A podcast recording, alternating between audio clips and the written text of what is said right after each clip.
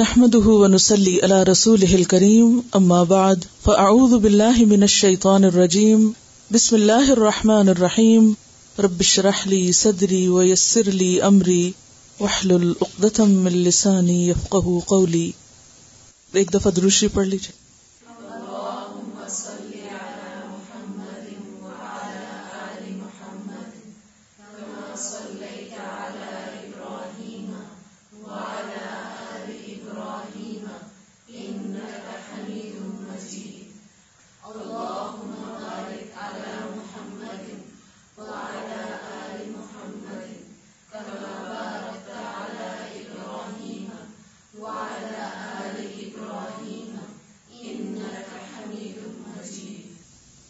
دعا مانگیے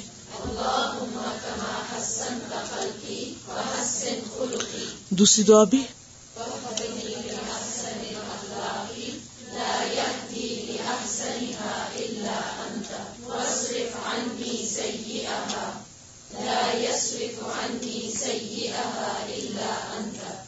ہمارا آج کا موضوع المان امانت داری ٹرسٹ وردینس قال اللہ تعالی، ان اللہ یأمرکم ان تؤدوا الامانات الى اہلها اللہ تعالی کا ارشاد ہے، اللہ تمہیں حکم دیتا ہے کہ امانتیں اہل امانت کے سپرد کرو۔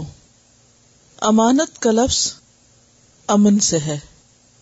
الف میم نون۔ امن یا امن امانتن کا معنی ہوتا ہے، امین ہونا امانت دار ہونا۔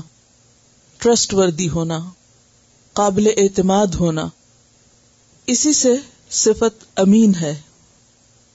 امن کا لفظ بھی اسی سے ہے، جس کا معنی بھروسہ کرنا، اعتماد کرنا ہوتا ہے۔ اسی سے لفظ امان ہے، کسی کو امان دینا، حفاظت میں لینا۔ ایمان لفظ بھی اسی مادے سے ہے۔ گویا امن، امانت، ایمان سب کا سورس ایک ہی ہے۔ اگر دیکھا جائے تو ان تینوں کا باہم ایک دوسرے سے تعلق بھی ہے۔ جس کے اندر ایمان ہو، اس میں لازمن امانت داری بھی ہوگی۔ اور جو شخص امانت دار ہو، وہ دوسروں کے لیے اور خود اپنے لیے باعث امن ہوگا۔ امانت کا تعلق کسی خاص چیز سے نہیں۔ امانت میں تمام چیزیں جو حقوق اللہ اور حقوق العباد سے تعلق رکھتی ہیں، وہ سب شامل ہیں۔ ابو حیان الاندلسی ایک مفسر ہیں۔ ان کی تفسیر ہے البحر المحیط۔ وہ امانت کے بارے میں لکھتے ہیں کہ امانت کے حکم میں قول اور فعل اور عقیدہ۔ قول یعنی بات، فعل، کام اور عقیدہ۔ یعنی انسان کی سوچ اور انسان کے اندر جو ایمان کی کیفیت ہے، عقیدہ سے تعلق رکھنے والی تمام چیزیں داخل ہیں۔ گویا امانت کا انحصار یا امانت کا دائرہ کار کس کس چیز پر ہے؟ انسان کی سوچ، انسان کے قول اور انسان کے فیل پر۔ اسی لیے ہم دیکھتے ہیں کہ امانت صرف مالی امور میں نہیں ہوتی۔ عام طور پر جب امانت کی بات ہوتی ہے تو ہم کیش اور کائنڈ کی بات سوچتے ہیں کہ کوئی چیز ہوگی امانت یا کوئی مال ہوگا امانت، جبکہ امانت کا تعلق بات سے بھی ہے، کاموں سے بھی ہے، عبادات سے بھی ہے، ذمہ داریوں سے بھی ہے۔ باہمی انسانی تعلقات میں جو معاملات ہیں ان سے بھی ہے، لین دین وغیرہ میں۔ اللہ تعالی نے جو کچھ ہمیں دیا، خواہ وہ ہمارے جسم کی شکل میں۔ خواہ اولاد کی شکل میں، خواہ مال کی شکل میں، وہ سب بھی ہمارے پاس امانت ہے حتیٰ کہ ہمیں دیا جانے والا اختیار اور ارادہ، وہ بھی کیا ہے؟ امانت۔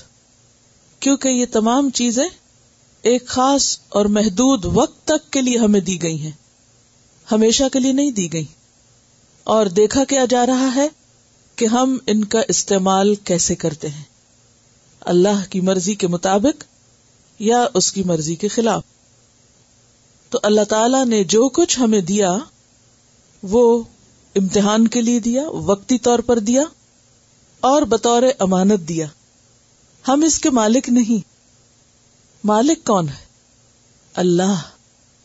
کوئی بھی چیز آپ دیکھیں، جو آپ کو ملی وہ کیا ہے؟ امانت۔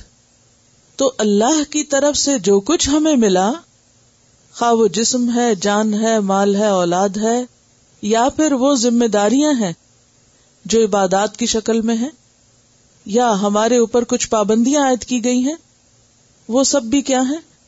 امانات ہیں۔ اللہ کے بعد بندوں کی طرف سے جو کہ مختلف چیزوں کے وقتی مالک ہیں ٹمپریریلی اگر کوئی چیز ہمارے پاس رکھی جائے، خواہ وہ کوئی راز ہو کوئی بات ہو، کوئی چیز ہو، مال ہو، ذمہ داری ہو، وہ بھی کیا ہو جاتی ہے؟ امانت۔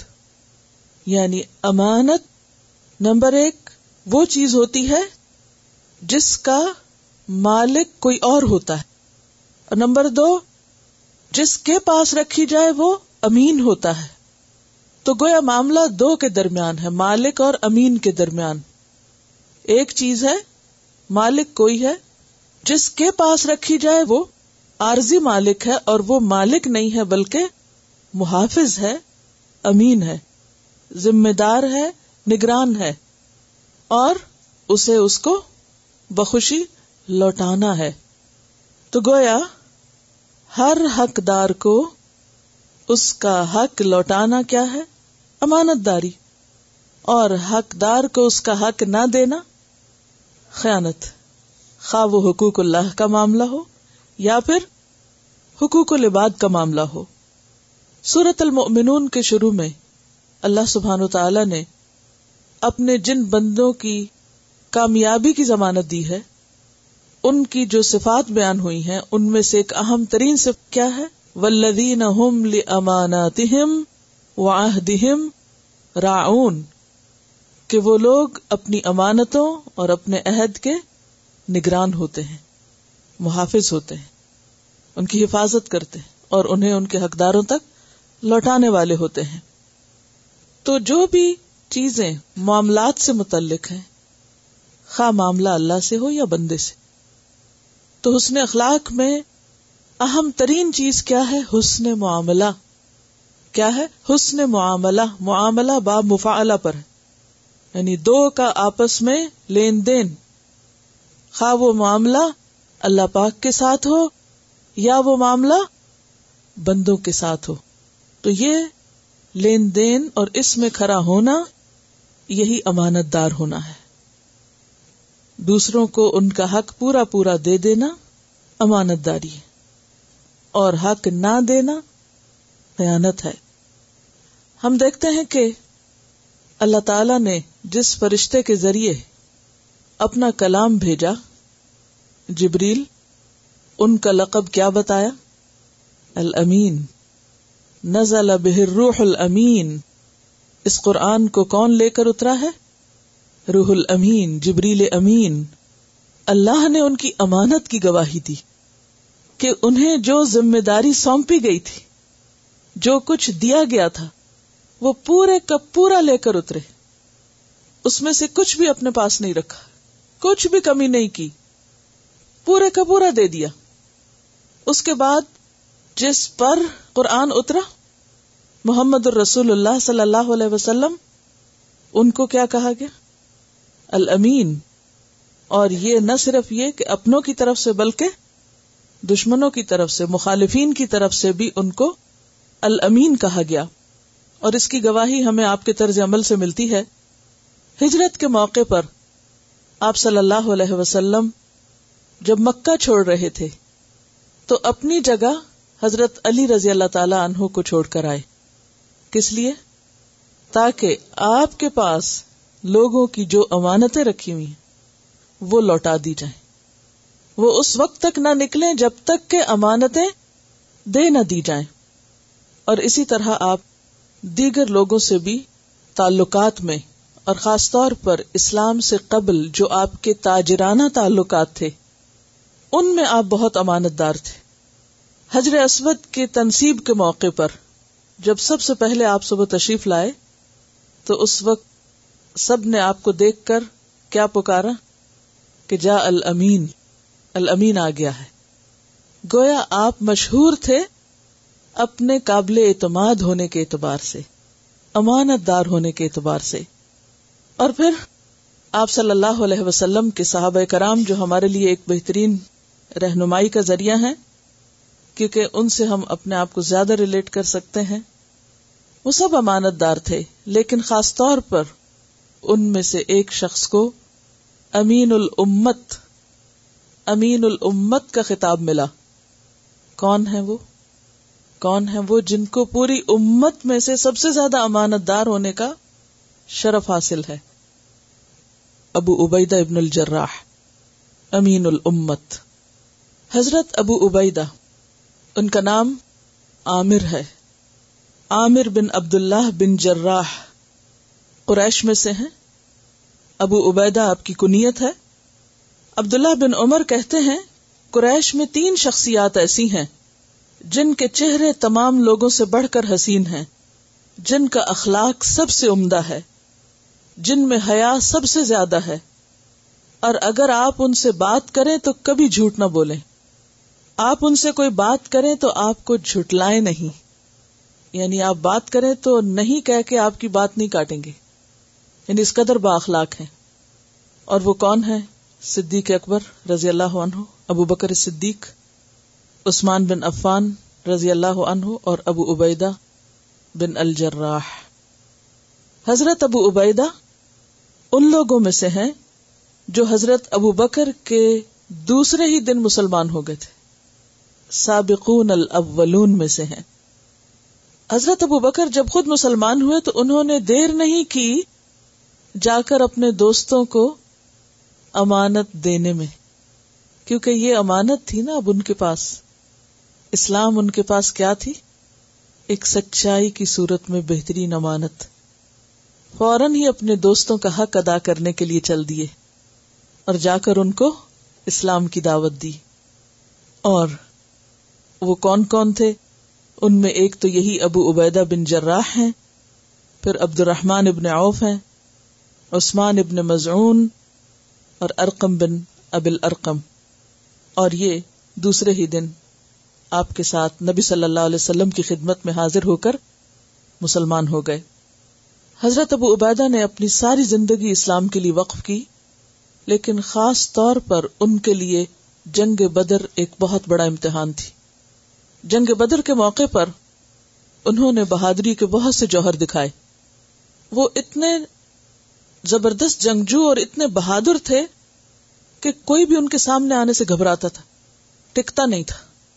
یعنی جہاں دیکھتے تھے کہ ابو عبید آ رہے ہیں، وہاں سے لوگ ہٹ جاتے تھے۔ لیکن ایک شخص بار بار سامنے آ جاتا اور وہ ہر دفعہ پہلو تہی کر جاتے۔ پھر تھوڑی دیر بعد وہ شخص پھر سامنے آ جاتا، پھر سامنے آ جاتا، پھر وہ بچاتے۔ لیکن ایک وقت ایسا آ گیا کہ اگر وہ اس کو بچاتے تو دین کو نہیں بچا سکتے تھے۔ اور اگر دین کو بچاتے تو اس کو نہیں بچا سکتے تھے۔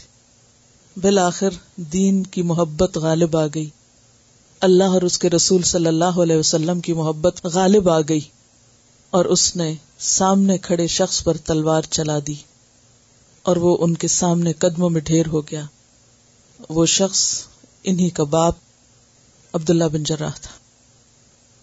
کسی بھی شخص کے ایمان اور جذبات کا شدید ترین امتحان ہو سکتا ہے کہ کوئی شخص اللہ کے دین کی خاطر، اہل ایمان کی خاطر، اپنے خون کے رشتوں کی پرواہ نہ کرے۔ انہی کے بارے میں یہ آیات نازل ہوئی لا تجد قوما يؤمنون بالله واليوم الاخر يوادون من حاد الله ورسوله ولو كانوا آباءهم او ابناءهم او اخوانهم او عشيرتهم اولئك كتب في قلوبهم الايمان وايدهم بروح منه ويدخلهم جنات تجري من تحتها الانهار خالدين فيها رضي الله عنهم ورضوا عنه حزب الله الا ان حزب الله هم المفلحون. تم کبھی یہ نہ پاؤ گے کہ جو لوگ اللہ اور آخرت پر ایمان رکھنے والے ہیں، وہ ان لوگوں سے محبت کرتے ہوں، جنہوں نے اللہ اور اس کے رسول کی مخالفت کی ہے۔ خواہ وہ ان کے باپ ہوں، ان کے بیٹے ہوں، ان کے بھائی ہوں یا ان کے اہل خاندان۔ یہ وہ لوگ ہیں جن کے دلوں میں اللہ نے ایمان کو لکھ دیا ہے، لکھ دیا ہے۔ اور اپنی طرف سے ایک روح عطا کر کے ان کو قوت بخشی ہے۔ وہ ان کو ایسی جنتوں میں داخل کرے گا جن کے نیچے نہریں بہتی ہوں گی۔ ان میں وہ ہمیشہ رہیں گے۔ اللہ ان سے راضی ہوا اور وہ اللہ سے راضی ہو گئے۔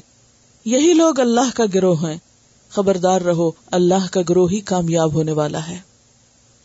یہ تھی ان کی امانت داری۔ ان کی امانت داری سے متعلق اور ان کے اعلی اخلاق سے متعلق ایک اور واقعہ بھی ملتا ہے کہ عیسائیوں کا ایک وقت نبی صلی اللہ علیہ وسلم کی خدمت میں حاضر ہوا اور کہا کہ ہم آپ سے بہت متاثر ہیں، آپ اپنے ساتھیوں میں سے کسی ایک شخص کو ہمارے پاس بھیجیں کہ وہ ہمارے درمیان مالی معاملات میں کچھ اختلافات کو سلجھا دے۔ یعنی کوئی ایک ایسا شخص بھیجیں جو ہماری آپس کے جھگڑے کو ختم کرا دے۔ کہ بہت شدید آپس میں اختلافات ہو چکے ہیں۔ آپ نے فرمایا، تم شام کو میرے پاس آنا۔ میں آپ کے ساتھ ایک ایسا شخص روانہ کروں گا جو طاقتور بھی ہے اور امانت دار بھی ہے۔ طاقتور بھی ہے اور امانت دار بھی ہے۔ حضرت عمر فرماتے ہیں کہ میں اس روز جلدی جلدی ظہر کی نماز کے لیے مسجد نبی میں آیا، شاید میرا نام انتخاب میں آ جائے۔ وہ کہتے ہیں کہ مجھے کسی امارت اور قیادت کا شوق نہیں تھا۔ بلکہ میری تمنا یہ تھی کہ وفد کے سامنے آپ نے جو اوساف بیان کیے ہیں، میں ان کا مسداق ٹھہروں۔ یعنی وہ خوبیاں میرے اندر پائی جائیں جو آپ اس شخص کی بیان کر رہے ہیں کہ وہ کیا ہے؟ طاقتور بھی ہے امانت دار بھی ہے۔ امین ہے وہ۔ لیکن وہ انتظار میں رہے اور کہتے ہیں کہ اس دوران میں نے اپنا سر اوپر بھی اٹھایا۔ آپ صلی اللہ علیہ وسلم دائیں بائیں دیکھ رہے تھے، ڈھونڈ رہے تھے اس شخص کو جس کو آپ بھیجنا چاہتے تھے۔ تو میں نے اپنا آپ یعنی ظاہر کر کے بھی بتایا، لیکن آپ مسلسل نمازیوں کی طرف دیکھتے رہے۔ یہاں تک کہ آپ کی نظر حضرت ابو عبیدہ پر پڑی۔ آپ نے اشارے سے انہیں اپنے پاس بلایا اور فرمایا کہ آپ ان کے ساتھ جائیں اور ان کے اختلافات کو عدل اور انصاف کے ساتھ نپٹائیں۔ اس وقت حضرت عمر پکار اٹھے کہ ابو عبیدہ ہم سے بازی لے گئے۔ یہ کون سی صفت تھی جس کی وجہ سے وہ بازی لے گئے؟ امانت داری۔ اور ان کی امانت داری اس سے بھی پتہ چلتی ہے کہ ایک اور موقع پر جب آپ نے ان کو ایک لشکر کا قائد بنا کر بھیجا، تو کھانے پینے کا سامان بہت کم تھا۔ صرف ایک تھیلا کھجورے تھی وہ ساتھ دی اور کہا کہ یہ روزانہ ایک دے دی جائے اور اس طرح کام چلایا جائے۔ ابو عبیدہ ہر روز صرف ایک کھجور لشکر کو دیتے تھے یعنی لشکر کے ہر سپاہی کو، اور وہ پانی پی کر اور اس کھجور پر گزارا کرتے، لیکن امانت کا حق ادا کیا کہ وہ ایک سے دو نہ ہوئی۔ اور خود ان کے پاس تھی یہ بھی نہیں کیا کہ خود جلدی سے دو کھا لیں۔ یہ کون دیکھ رہا ہے؟ پوری امانت داری سے جیسے کہا گیا، ویسے ہی انہوں نے کیا۔ غزوہ عہد میں جب آپ صلی اللہ علیہ وسلم کے دانت مبارک شہید ہوئے اور آپ کے سر پر پہنا ہوا لوہے کا جو خود تھا یعنی ٹوپی کی طرح جو جیسے ذرا جسم پہ پہنی جاتی ہے تو لوہے کی ٹوپی سر پہ حفاظت کے لیے، جیسے ہیلمٹ ہوتا ہے۔ تو اس کی دو کڑیاں آپ کے جسم میں چپ گئی یعنی اندر دھنس گئی کیلیں اس کی۔ حضرت ابو بکر آگے بڑھ کے نکالنے لگے کہ حضرت ابو عبیدہ نے اپنا شوق ظاہر کیا کہ مجھے نکالنا ہے۔ ان کے شوق کو دیکھتے ہوئے حضرت ابو بکر پیچھے ہٹ گئے۔ ابو عبیدہ آگے بڑھے اور اپنے دانتوں کے ساتھ ان کیلوں کو کھینچا کہ دانت ٹوٹ گیا۔ پھر دوسری طرف سے کھینچا، دوسرا دانت ٹوٹ گیا۔ لیکن صحابہ کہتے ہیں کہ وہ ان ٹوٹے ہوئے دانتوں کے ساتھ بھی انتہائی حسین نظر آیا کرتے تھے۔ یعنی ایک دانت ٹوٹنے کے بعد دوسرا دانت بھی۔ اللہ کے رسول صلی اللہ علیہ وسلم کی ایسی محبت اور سچی محبت کہ جو کہا کر کے دکھایا۔ صرف آفر ہی نہیں کیا، بلکہ واقعی اپنے آپ کو حقیقت میں پیش کیا۔ آپ صلی اللہ علیہ وسلم کے بعد حضرت عمر نے ان کو خلیفہ کے لیے آگے کیا کہ آپ ہم میں سب سے اچھے ہیں، آپ کو خلیفہ بننا چاہیے۔ لیکن یہ کہہ کر پیچھے ہٹ گئے کہ میں بھلا اس امت کا خلیفہ کیسے ہو سکتا ہوں، جس کے لیے اللہ کے رسول صلی اللہ علیہ وسلم نے ابو بکر کو نماز کی امامت کے لیے منتخب کیا۔ خلیفہ وہی ہو سکتے ہیں۔ اور اس پر پھر سب کا فیصلہ متفق ہو گیا اور حضرت ابو بکر کو خلیفہ چن لیا گیا۔ اس کے بعد حضرت ابو بکر نے خود حضرت عمر کو اپنے بعد خلیفہ مقرر کر دیا اور یہ حضرت عمر کے ساتھ پورا پورا تعاون کرتے رہے اور ان کے دور خلافت میں شام اور فلسطین کے علاقوں کی طرف ان کی فوج گئی اور ایک کے بعد ایک علاقے فتح کرتے چلے گئے۔ اس دوران تعاون پھیل گیا۔ حضرت عمر رضی اللہ تعالیٰ عنہ کو جو ہی پتا چلا کہ تعاون پھیل گیا ہے، انہوں نے فوراً ایک قاصد کو خط دے کے بھیجا۔ اور کہا کہ ابو عبیدہ اس خط کو پڑھتے ہی شام ہو تو سویر کا انتظار نہ کرے اور صبح ہو تو شام کا انتظار نہ کرے فوراً آپ میرے پاس آ جائیں۔ ابو عبیدہ نے خط پڑھا، کہنے لگے، مجھے معلوم ہے امیر المومنین کو مجھ سے کیا ضروری کام ہے۔ وہ ایسے شخص کو باقی رکھنا چاہتے ہیں جو اس دنیا میں ہمیشہ باقی رہنے والا نہیں۔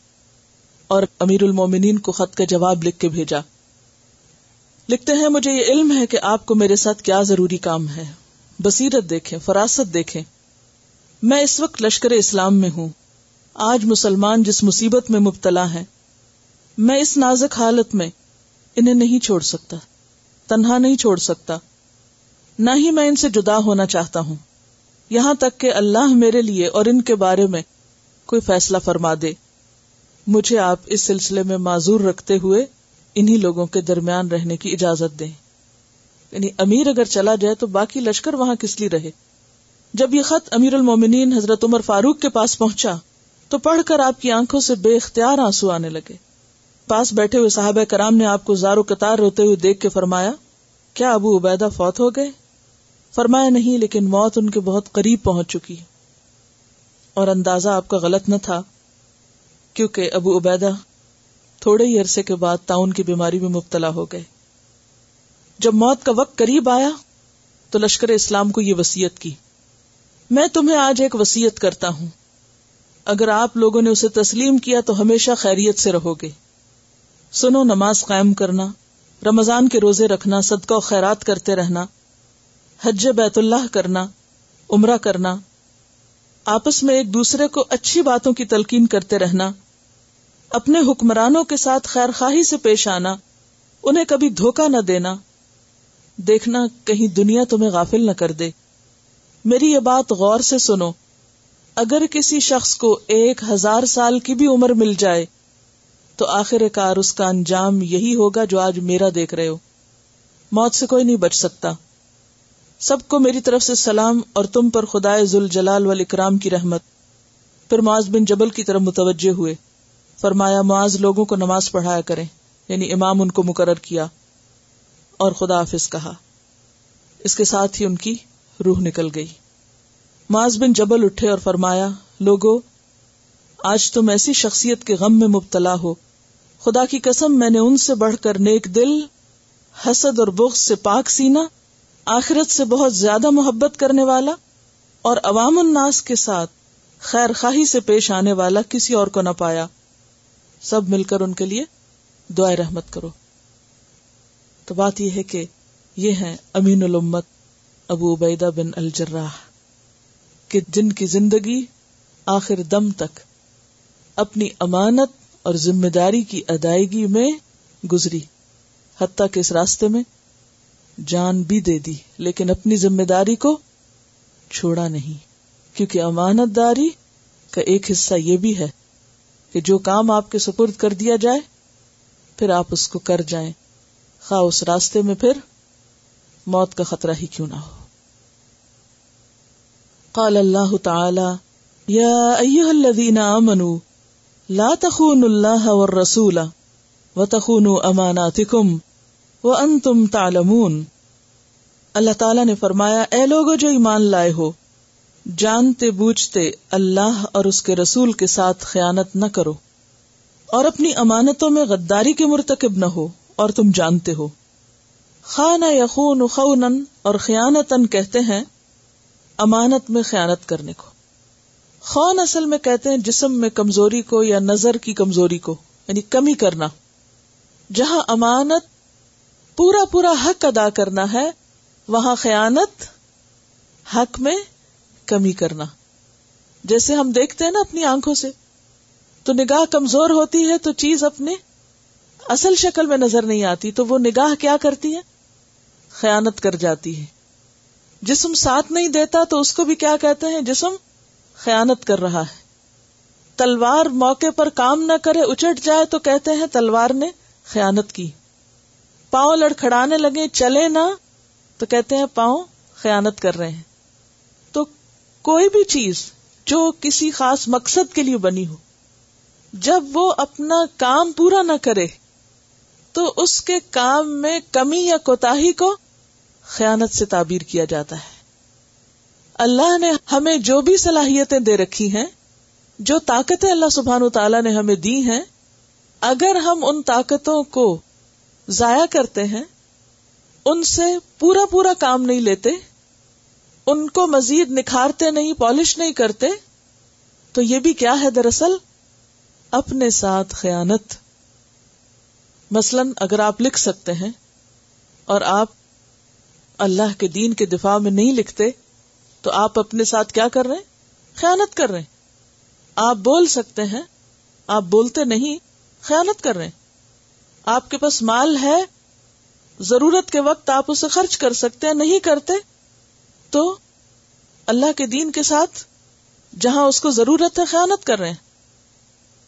تو کسی بھی ایسے موقع پر کہ جہاں انسان اپنی کسی خاص طاقت یا صلاحیت یا قوت، انرجی یا وقت اس کے ساتھ انصاف کر سکتا ہو، اسے بہترین سے بہترین کام میں لگا سکتا ہو، جب اسے وہ نہیں لگاتا تو وہ کیا کرتا ہے؟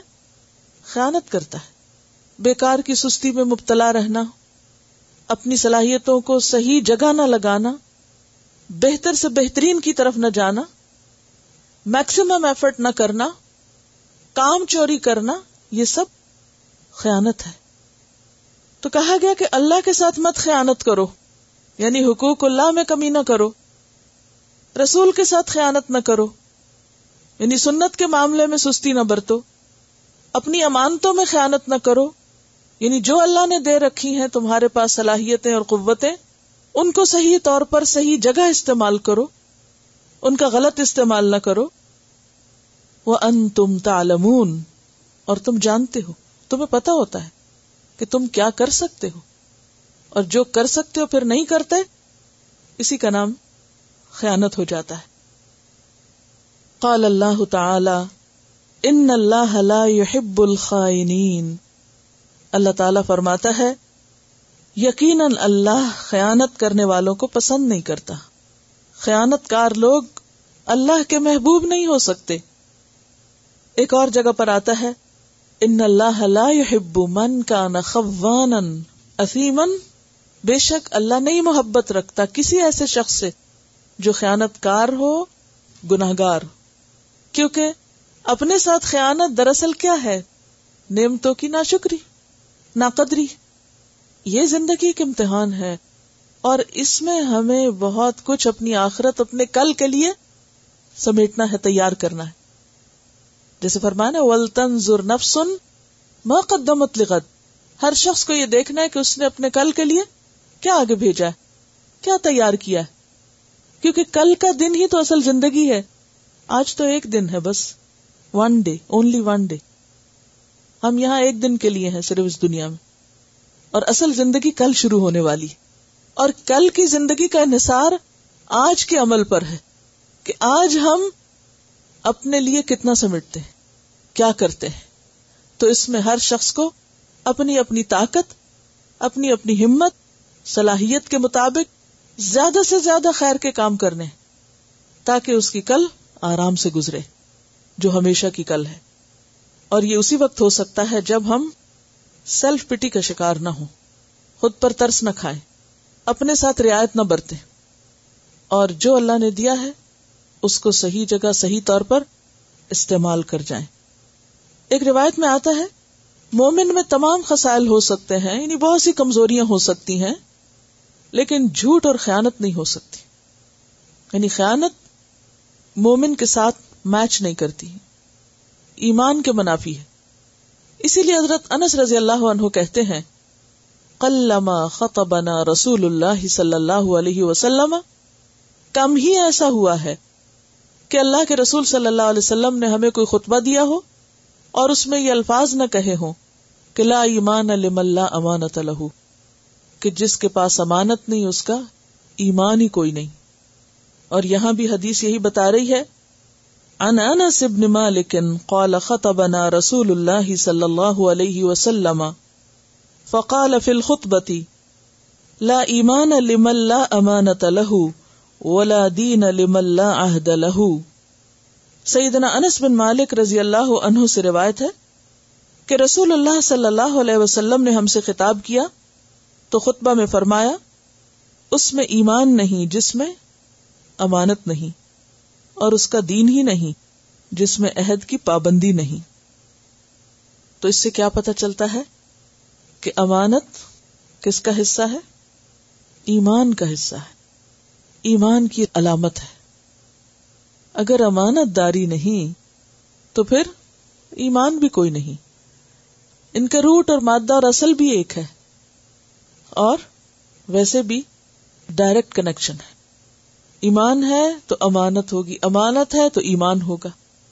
اور اس کے بارے میں ایک اور حدیث میں آتا ہے، حذیفہ بن یمان، جن کو سر الرسول کہتے ہیں، صلی اللہ علیہ وسلم۔ رسول اللہ صلی اللہ علیہ وسلم کے رازدان۔ کیوں کہا گیا تھا ان کو یہ؟ ان کو اللہ کے رسول صلی اللہ علیہ وسلم نے مدینہ کے منافقین کے نام بتائے تھے۔ اللہ تعالیٰ نے جو وہی کے ذریعے آپ کو بتایا تو آپ نے ان کو بتائے تھے کہ کون کون منافق لوگ ہیں۔ اور پھر ان کو روک دیا گیا تھا کہ یہ آگے کسی کو بتائیں۔ انہوں نے اس راز کو پوری طرح سنبھال کے رکھا۔ اور راز کو راز رکھنا بھی کیا ہے؟ امانت داری کا حصہ ہے۔ تو لا ایمان لمن لا امانت اللہ بات یہ ہے کہ امانت انسان کی فطرت میں ہے۔ امانت دار ہونا اللہ نے انسان کے اندر رکھ دیا ہے کہ وہ ایسا ہی ہو۔ اور جب وہ خیانت کرتا ہے تو دراصل اپنی فطرت کے خلاف جاتا ہے۔ تو حضرت حذیفہ بن یمان کی جو حدیث ہے اس میں نبی صلی اللہ علیہ وسلم نے فرمایا، ان الامانت نزلت فی جذر قلوب الرجال، ثم نزل القرآن، فعلموا من القرآن وعلموا من السنتی کہ امانت مردوں کے یا لوگوں کے دلوں کی جڑ میں ڈال دی گئی ہے۔ یعنی فطرت میں رکھ دی گئی ہے۔ اور فطرت اور شریعت میں کوئی تضاد بھی نہیں ہے۔ کہ جو چیزیں اللہ نے فطرت میں ڈالی، ہمارے اندر ایک پوٹینشیل ان کا رکھا، پھر شریعت نے آ کے اس کو نکالا اور اس کو بہترین جگہ استعمال کروایا۔ یعنی امانت ایک ایسی چیز ہے کہ جس کا ہر فطرت انسانی اعتراف کرتی ہے یا اس کو اپنے اندر محفوظ رکھے ہوئے ہے۔ اور پھر کیا فرمایا؟ ثم نزل القرآن۔ یعنی پہلے سے امانت تو اندر رکھی ہوئی تھی، پھر قرآن نازل ہوا۔ فعلموا تو لوگوں نے علم حاصل کیا۔ سیکھا کس چیز کا؟ امانت کا۔ کہاں سے؟ من القرآنی قرآن سے۔ یعنی اس امانت کی ادائیگی کو ادا کرنا کہاں سے سیکھا؟ قرآن سے سیکھا۔ وہ عالم من سنتی اور انہوں نے سنت میں سے علم حاصل کیا، سنت میں سے سیکھا۔ تو گویا، امانت تو ہے اندر، لیکن ادائیگی تب ممکن ہے جب انسان علم حاصل کرے، قرآن اور سنت کا۔ اور یہی چیز اس کو واضح کر کے سامنے لے آتی ہے کہ کیا کرنا چاہیے اور کیا نہیں۔ قرآن مجید کی ایک اور آیت جو صورت الحضاب کی آیت ہے، اس میں اللہ تعالیٰ فرماتے ہیں انا اردنا الامانت على السماوات والارض والجبال فابين ان يحملنها واشفقن منها وحملها الانسان انه كان ظلوما جهولا ان آرد نل امانت بے شک ہم نے پیش کیا امانت کو یہ امانت کیا ہے؟ یہ دینی فرائض اور ذمہ داریاں ہیں۔ اطاعت کا عملی تقاضا السماوات والارض والجبال، آسمانوں پہ پیش کیا، زمین پہ پیش کیا، پہاڑوں پہ پیش کیا۔ کہ یہ شریعت کے احکامات لے لو، ان پہ عمل کرو، اور اگر کرو گے تو پھر جنت جیسی جگہ ملے گی۔ بہت عزت اور مقام پاؤ گے۔ اور اگر نہیں کیا تو سخت سزا پاؤ گے۔ ابئی نہ مل تو یہ دیکھ کر کہ یہ تو بہت بھاری کام ہے۔ انہوں نے اسے اٹھانے سے انکار کر دیا۔ وہ اشفق نہ منہا اور وہ اس سے ڈر گئے۔ وہ الحل انسان انسان نے اس کو قبول کر لیا۔ کیا دیکھ کر؟ اس کے اجر کو دیکھ کر۔ ہے تو ایک پازیٹو چیز۔ ان کا نا ظلم جہولا ظلم اس ظالم کو کہتے ہیں جو عدل بھی کرے، اور جہول اس جاہل کو کہتے ہیں جو علم بھی رکھتا ہو۔ لیکن پھر کہاں ظلم کرتا ہے اور کہاں جہالت برتتا ہے؟ ادائیگی امانت میں۔ کہ اس نے پھر حق ادا نہ کیا، جیسا کہ حق ادا کرنے کا حق تھا۔ یہ بالکل ایسے ہی، جیسے اللہ تعالیٰ فرماتے وما قدر اللہ حق کا قدری ہی اللہ کی معرفت کا حق ادا نہیں کیا۔ پیغمبر پر ایمان لانے کا حق ادا نہیں کیا۔ قرآن کو سمجھنے کا حق ادا نہیں کیا۔ دین پر پھر چلنے کا حق ادا نہیں کیا۔ تو بات یہ ہے کہ ظلم اور جہول ہونا یہی ہے کہ جانتے بوجھتے ہوئے کہ کرنا کیا چاہیے، پھر نہ کرنا۔ کیوں نہ کرنا؟ بعض اوقات میں سستی بعض اوقات حساب کا اور احتساب کا کوئی خوف نہ ہونا کہ اچھا کوئی بات نہیں، کر لیا تو بھی ٹھیک ہے، نہ کیا تو بھی ٹھیک ہے۔ لیکن ہم سے مطلوب کیا ہے؟ تقاضا کیا ہے؟ کہ ہم اس حق کو ادا کریں۔ چاہے وہ کوئی ذمہ داری اللہ کی طرف سے ہے ہم پر، یا بندوں نے ہمارے اوپر کوئی ذمہ داری ڈالی ہے۔ چاہے وہ ہماری ازدواجی زندگی ہے یا ہماری تعلیمی زندگی، عبادتوں میں، اخلاق میں، معاملات میں امانت دار ہوں۔ اسی لیے اگلی حدیث میں ہم دیکھتے ہیں کہ آپ صلی اللہ علیہ وسلم نے فرمایا انا بھی ہو رہی رہتا قال قال رسول اللہ صلی اللہ علیہ وسلم ادل امانت ادل امانت الا من تمن کا ولا تخن من خان کا روا ابو داود کتاب البیو ان ابی ہریرہ، ابو ہریرہ رضی اللہ عنہ سے روایت ہے۔ قال، کہتے ہیں، قال رسول اللہ صلی اللہ علیہ وسلم رسول اللہ صلی اللہ علیہ وسلم نے فرمایا ادل امانت ادا کرو امانت۔ گویا ذمہ داریاں پوری کرو، فرائض پورے کرو، لوگوں کو ان کے حق دو۔ الا من تمن کا جس نے تمہارے پاس امانت رکھی۔ یعنی اگر اللہ کے فرائض ہیں، تو وہ اللہ نے ہمارے اوپر رکھی، تو ان کو ادا کرو۔ صحیح تہارت کا اہتمام کرنا بھی کیا ہے؟ امانت میں سے۔ امانت ادا کرنا ہے۔ اور خیانت کیا ہے اس میں؟ کوتا ہی کرنا۔ اگر ایک بال برابر بھی جگہ خشک ہے تو وہ کیا ہے؟ خیانت ہے، کمی ہے۔ اسی طرح نماز کی چوری بدترین چوری ہے تو نماز کی خیانت کیا ہے؟ نماز میں نگاہوں کی خیانت کیا ہے؟ کہ سامنے نیچے سجدے کی جگہ دیکھنے کے بجائے ادھر ادھر انسان دیکھے۔ اور ادھر ادھر کی باتیں جان بوجھ کے سوچتا رہے۔ یعنی کسی بھی حق میں کمی، اس کی خیانت ہے۔ تو عدل امانت الا من تمن کا ولا تخن من خان کا اور نہ تو خیانت کر اس سے جس نے تجھ سے خیانت کی۔ اب اس کو اگر ہم حقوق العباد کے معنی میں لیں، تو خاص طور پر ہمیں اپنے طرز عمل کو دیکھنے کی ضرورت ہے کہ کیا ہم واقعی اس حدیث پہ عمل کرتے ہیں۔ حکم کیا ہے؟ عدل امانہ، امانت ادا کرو۔ تو مومن کون ہوتا ہے؟ کہ جو اس وقت تک بے چین رہے جب تک کہ وہ امانت واپس نہ لوٹا دے، پوری نہ کر دے۔ کسی کی بھی کوئی بات یا کوئی چیز اگر ہمارے پاس بطور امانت ہے، تو پھر اس کو اپنی ملکیت نہ سمجھا جائے۔ ملکیت کا معنی کیا ہوتا ہے کہ پھر جیسے چاہے اس کو استعمال کرے اگر کسی نے اپنی کوئی بات ہم سے شیئر کی اور کہا کہ یہ بات کسی کو نہیں بتانا تو کیا ہے؟ یہ بات اسی کی امانت ہے۔ ہمیں کیا کرنا ہے؟ اس کے بعد کسی سے ذکر نہیں کرنا اس کا۔ اگر کیا تو وہ کیا ہوگی؟ خیانت ہوگی۔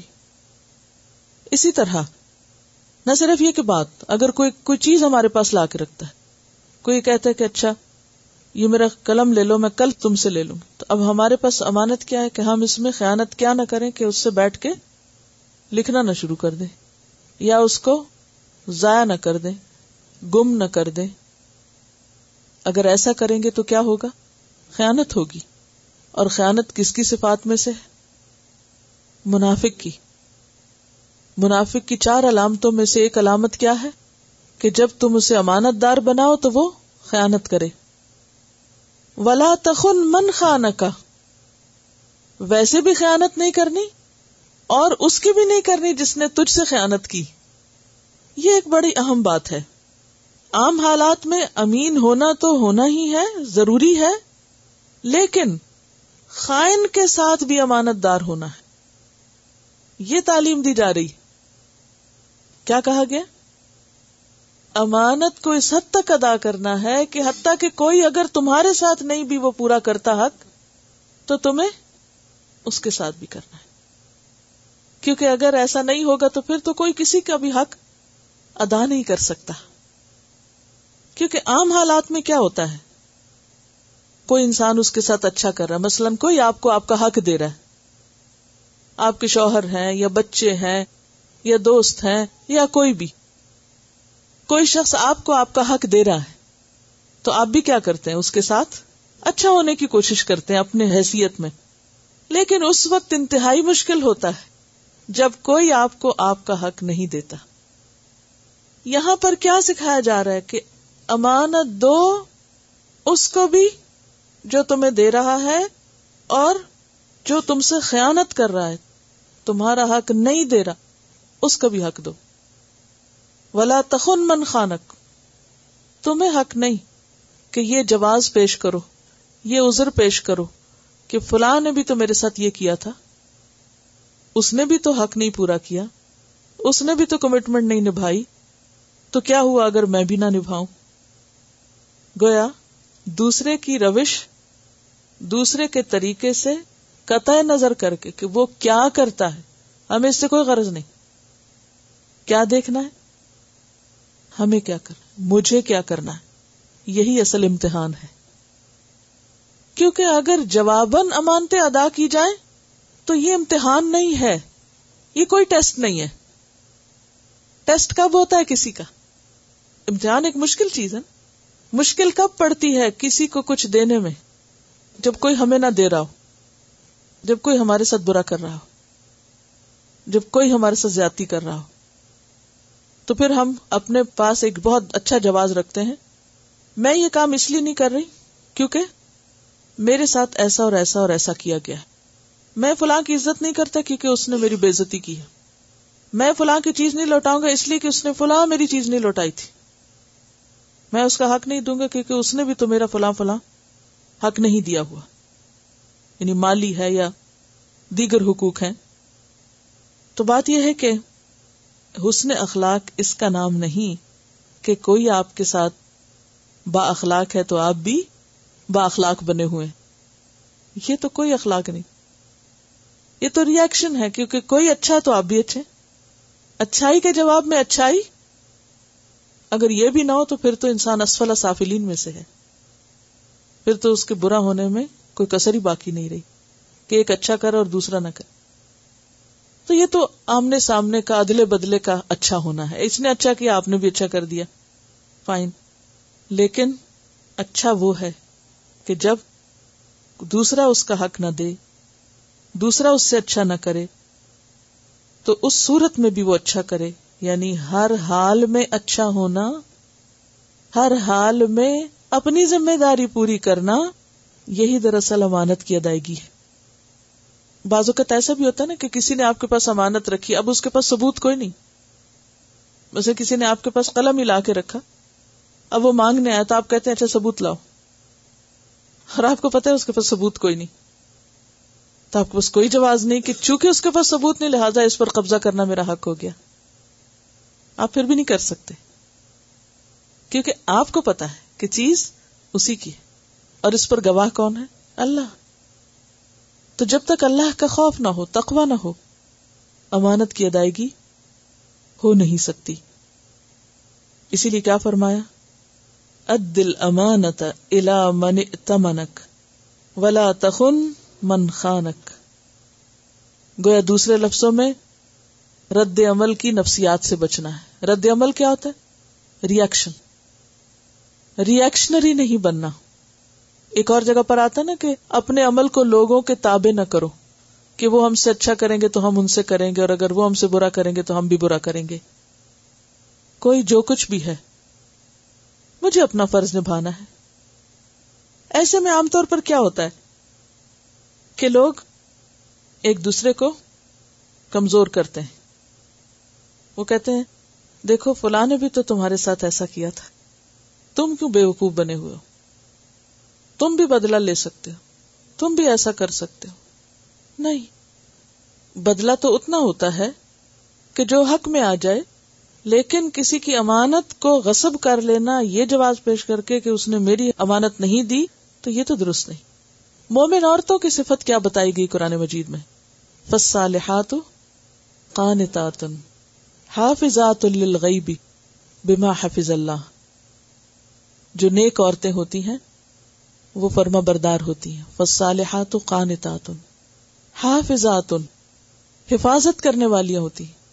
بما حفظ اللہ۔ وجہ اس کے کہ اللہ نے ان کے حقوق کی حفاظت کی ہے۔ ہمیں یہ نہیں دیکھنا چاہیے کہ لوگ ہمارے ساتھ کیا کریں۔ ہمیں یہ دیکھنا چاہیے کہ اللہ نے ہم پر کتنے انعام کیے جب ہمارے اندر پانے کا احساس ہوگا نا کہ یہ نہیں دیتا تو نہ دے۔ اگر کوئی چیز میری قسمت میں ہے، میرے نصیب میں ہے، تو وہ اللہ اپنے خزانوں سے مجھے دے گا۔ مجھے دینے میں بخل نہیں کرنا۔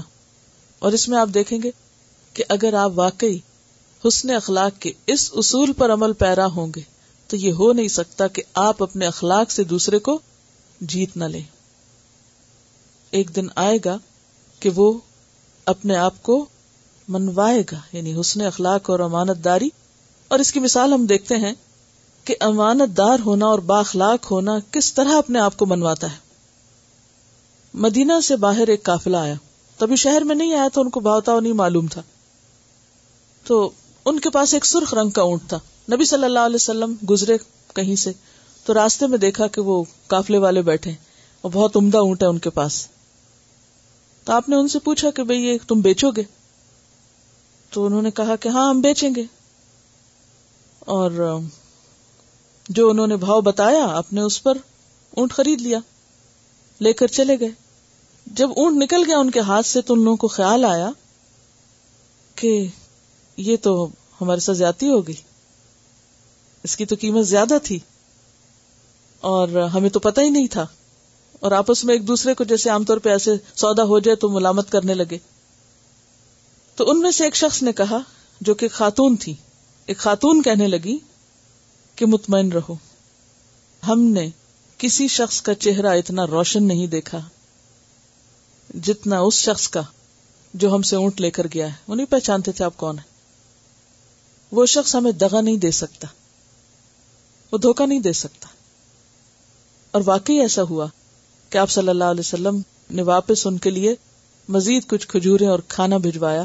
جو اس بات کی علامت تھی کہ جو کچھ تم سے میں نے لیا ہے، اس کا حق اس سے زیادہ ہے۔ کیونکہ مالک اتنی مرضی سے بیچا تھا۔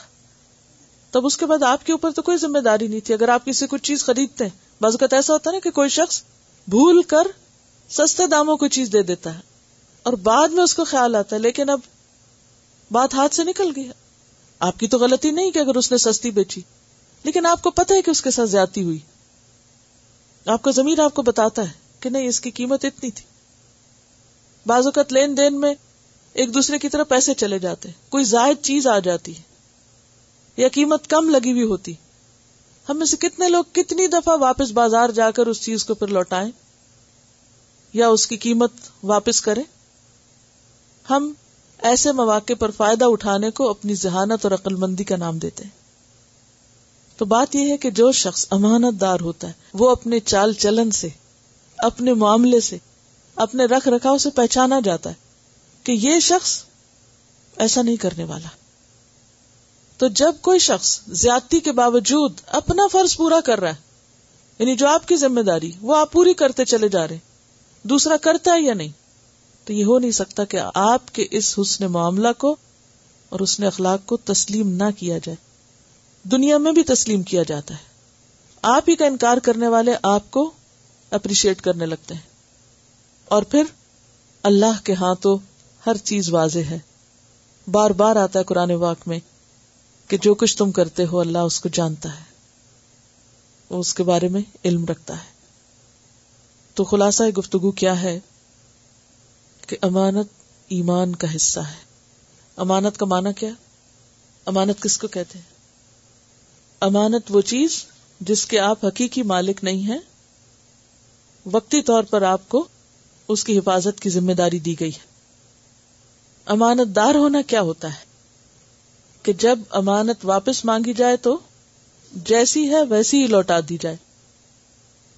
امانت کا اپوزٹ کیا ہے؟ خیانت۔ خیانت کا لفظی معنی کیا ہے؟ کمی کرنا۔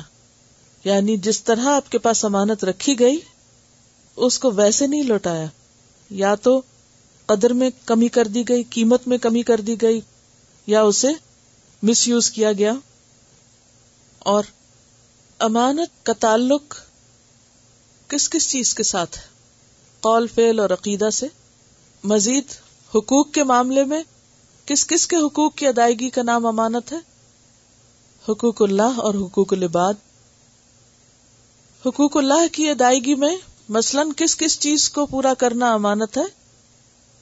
نماز، زکوٰۃ کی پوری پوری ادائیگی، حج کی ادائیگی یعنی جو بھی اللہ کے حقوق ہیں ان کو بر وقت ادا کر دینا، اور جیسا کہا گیا ویسا ہی کرنا۔ اور حقوق العباد میں کس کس چیز کی ادائیگی امانت داری؟ جن کا بھی ہم پر حق ہے، خواہ ہمارے والدین ہیں۔ بعض اوقات لوگ کہتے ہیں نا، ہمارے والدین نے ہمارے لیے کیا کیا؟ کہ اب ہم ان کو پوچھیں۔ کہتے نا یہ۔ انہوں نے آپ کو پیدا کیا۔ اگر کچھ بھی نہیں کیا تو پیدا کیا۔ یہ سب سے بڑی بات ہے۔ اور اس کے بعد اگر کچھ بھی نہیں کیا، مان لیتے ہیں آپ کی بات کیا آپ کو پیدا کر کے اٹھا کے پھینک آئے تھے کہیں، جو کہ کوئی بھی نہیں کرتا۔ اگر انہوں نے پھینک ہی دیا آپ کو، اب آپ ان کے چونکہ بچے ہیں تو آپ کے اوپر ذمہ داری کیا ہے؟ بھلے وہ کچھ بھی نہ کریں آپ کے لیے۔ آپ اس نے سلوک کریں۔ کیونکہ بحثیت اولاد آپ کی جو ذمہ داری ہے وہ آپ کو پوری کرنی ہے۔ اگر والدین نے نہیں بھی کیا تو بھی آپ کو کرنا ہے۔ بھلے والدین نے آپ پر ایک پیسہ خرچ نہیں کیا۔ اور اگر اللہ آپ کو دے، تو آپ کی ذمہ داری کیا؟ کہ جب وہ ضرورت مند ہو تو آپ ان کو دیں۔ کیونکہ ان کا حق ہے آپ پر۔ شوہر اور بیوی کے معاملے میں کیا ہوگا؟ امانت داری کیا ہوگی؟ حقوق کی ادائیگی۔ عام طور پر خواتین کو شکایت ہوتی ہے کہ شوہر اچھا سلوک نہیں کرتے ذمہ داری نہیں پورے کرتے۔ اکثر کہتے نا کہ وہ ذمہ داری نہیں پوری کرتے، خیال نہیں رکھتے۔ بچوں کی تعلیم و تربیت صحیح نہیں کر رہے۔ لیکن وہ اپنے حقوق مانگتے جسمانی حقوق ہو یا جو بھی ہو تو ایسے میں کیا عورت کو حق ہے کہ وہ انکار کر دے؟ نہیں کر سکتی انکار۔ کیوں؟ اس کے نفس، اس کی مزاج، اس کے دل کے بالکل خلاف ہے کہ وہ کسی ایسے شخص کو اس کا حق دے جو اس کو کوئی بھی حق نہیں دیتا۔ وہ کسی ایسے شخص کو خوش رکھے جو اس کو خوش نہیں کرتا۔ وہ کسی ایسے شخص کی ضرورت پوری کرے جو اس کی کوئی ضرورت پوری کرنے کی ذمہ داری نہیں لیتا۔ تو جب تک تعلق باقی ہے، تو حق دینا ہی دینا ہے، چاہے وہ نہ دے۔ اس کا معاملہ رب کے ساتھ ہے۔ ہو سکتا ہے کہ آپ کے حق دینے کی وجہ سے وہ بھی حق دینا سیکھ جائے۔ بعض اوقات کہتے نا کہ فلاں ہمارے ساتھ وفادار نہیں، وہ ہمارے ساتھ خیانت کرتا ہے۔ کیا اس سے ہمیں اجازت مل جائے گی کہ ہم بھی خیانت شروع کر دیں؟ شوہر ہمیں دھوکہ دے رہا لہٰذا ہم بھی کہیں اور دوستی کر لیں اور دھوکہ دیں اس کو۔ وہ بھی تو ایسا کرتا ہے، ہم بھی کر لیں۔ کیا ایسے کر سکتے کیونکہ بہت سے لوگ اس طرح کے جواز پیش کرتے ہیں۔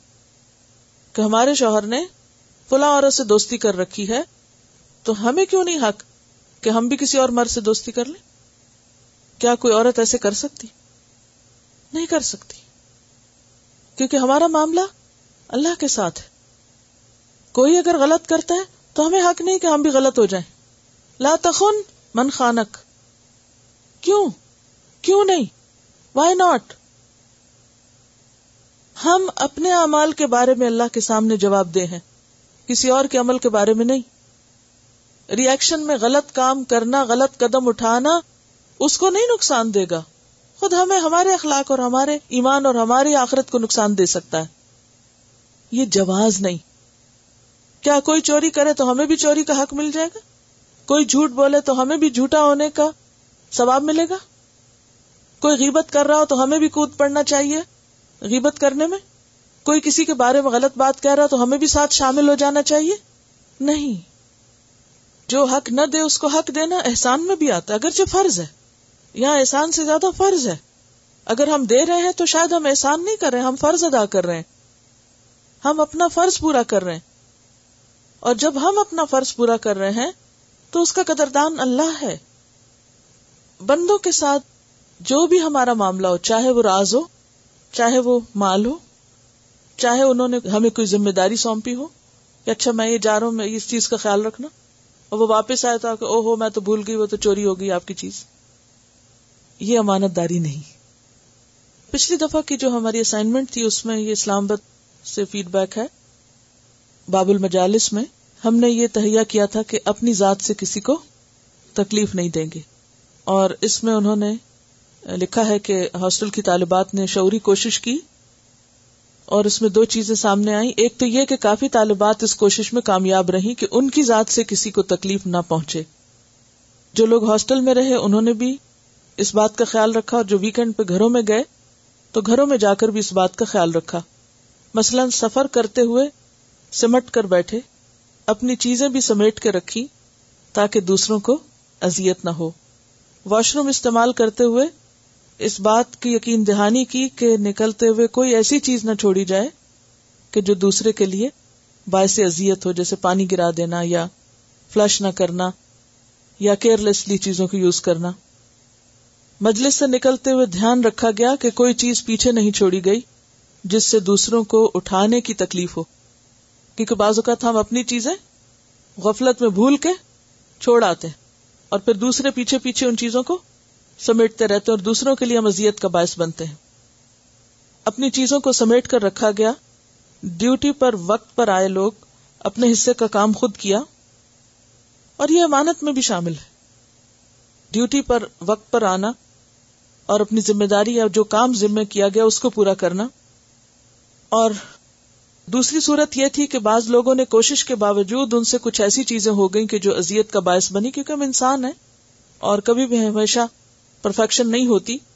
مثلا دوسروں کے جوتے پہن لیے، پھر غلطی کا احساس ہوا اور ان کو ان کی جگہ پر رکھا گیا۔ وزو کرتے ہوئے زور زور سے پانی کے چھینٹے منہ پہ مارے تو احساس ہوا کہ چھینٹے اڑ کے دوسرے کے لیے اور سارے ماحول کے لیے تکلیف دہ ہیں۔ بات کرتے ہوئے دوسروں کے ہاتھ پہ ہاتھ مارا، پھر احساس ہوا۔ چیز لے کر واپس نہ کی گئی، پھر احساس ہوا اور ایٹ لیسٹ یہ سوچ بیدار ہوئی کہ یہ چیزیں دوسروں کے لیے ازیت کا باعث ہے اور ان سے بچنے کی شعوری کوشش کی گئی۔ تو ان شاء اللہ تعالی، اس ہفتے کے لیے خاص طور پر کیا ہوم ورک ہے آپ کا؟ امانتوں کو ادا کرنا۔ آپ ویکینڈ پہ اپنی سب چیزوں کا جائزہ لیں کہ کہیں آپ نے کسی سے کوئی کتاب ادھاری تو نہیں لی تھی اور وہ رکھ کے آپ بھول گئے ہوں۔ کسی سے کوئی کام کرنے کا وعدہ تو نہیں کیا تھا جو پورا نہ کر سکے ہو اسے پورا کریں۔ کوئی ایسا شخص تو نہیں کہ جس کا حق آپ صرف اس وجہ سے نہیں دے رہی کہ وہ آپ کا خیال نہیں رکھتا؟ اس کو اس کا حق دے اور کیا ہو سکتا ہے؟ اپنی ذمہ داریوں کی لسٹ بنائے اپنے وضو اور تہارت کا خیال رکھے کہ وضو میں کوئی جگہ خشک تو نہیں رہتی۔ نمازوں کے اوپر توجہ کریں دوبارہ سے کہ رکو سجود اور باقی فرائض صحیح طور پر ادا ہو رہے ہیں۔ زکوٰۃ کی ادائیگی کا حساب کریں کہ کوئی پچھلے سالوں کا کچھ بقایا تو نہیں رہتا۔ کوئی منت یا نظر آپ نے مانی ہو، کوئی صدقہ خیرات کرنے کی بات سوچی ہو، تو کیا وہ پوری ہو گئی؟ اسی طرح اپنی ذمہ داریوں کی لسٹ بنانے کے بعد کہ اپنے والدین یا اولاد یا شوہر یا ہمسائے یا دیگر لوگوں سے معاملہ کرتے وقت مجھ پر کیا ذمہ داری ہے؟ تعلیمی ذمہ داری کا جائزہ لیں؟ سبق یاد کرنے کے معاملے میں اپنی امانت کو پورا کریں؟ یہ بتا رہی ہیں کہ ان کا بیٹا جو ہے وہ ڈاؤن ٹاؤن میں اپنے ساتھ لفافہ رکھتا ہے اور جہاں کوئی بوتل وغیرہ گری ہوئی دیکھتا ہے وہ اٹھا لیتا ہے اور اس کو صحیح جگہ پر رکھتا ہے ریسائکلنگ کے لیے۔ تو یہ اسے کہتی تھی کہ تم کیوں جمع دار بنے ہوئے کہ ہر چیز ہر جگہ سے اٹھاتے رہتے ہو؟ لیکن اس کے اندر یہ احساس تھا کہ یہ زمین ہمارے لیے امانت ہے اور اس کا خیال رکھنا اور اس کی یعنی ہر چیز کو اس کے اصل مقام پہ پہنچانا۔ اور شاید اللہ تعالیٰ کو یہی نیکی پسند آ جائے۔ تو بات یہ ہے کہ یہ ایک باشعور انسان ہونے کی علامت ہے۔ کہ کوئی آپ کو نہ بھی کہے، آپ کی آنکھیں دیکھتی ہیں، آپ کا ضمیر ایک چیز کو محسوس کرتا ہے، آپ کو ایک چیز غلط نظر آتی ہے۔ آپ کس کے انتظار میں اگر آپ حجاب کے ساتھ سڑک پر گری ہوئی کوئی چیز اٹھا کر اس کو اس کی صفائی کر دیتے ہیں یا صحیح جگہ پہ رکھتے ہیں یا کم از کم اگر آپ کہیں تفریح کے لیے جاتے ہیں، پارک وغیرہ میں جاتے ہیں، تو اپنے پھینکی ہوئی چیزوں کو خود اٹھا لیتے ہیں اور صحیح جگہ پر صفائی ستھرائی کا اہتمام کرتے ہیں، جو انسٹرکشن دی ہوئی ہیں، ان کو فالو کرتے ہیں۔ تو یہ سب بھی ایک اسلام کی عملی چلتی پھرتی تبلیغ ہے۔ اور ان چیزوں کی اصولوں کی پابندی نہ کرنا اور جو کہا گیا اس کو نہ ماننا اور اس کا خیال نہ کرنا، یہ سب پھر خیانت میں شامل ہو جاتا ہے۔ وآخر دعوانا ان الحمد للہ رب العالمین۔ سبحانک اللہم و بحمدک نشہد اللہ الہ الا انت۔ نستغفرک و نتوب الیک۔ السلام علیکم و رحمت اللہ وبرکاتہ۔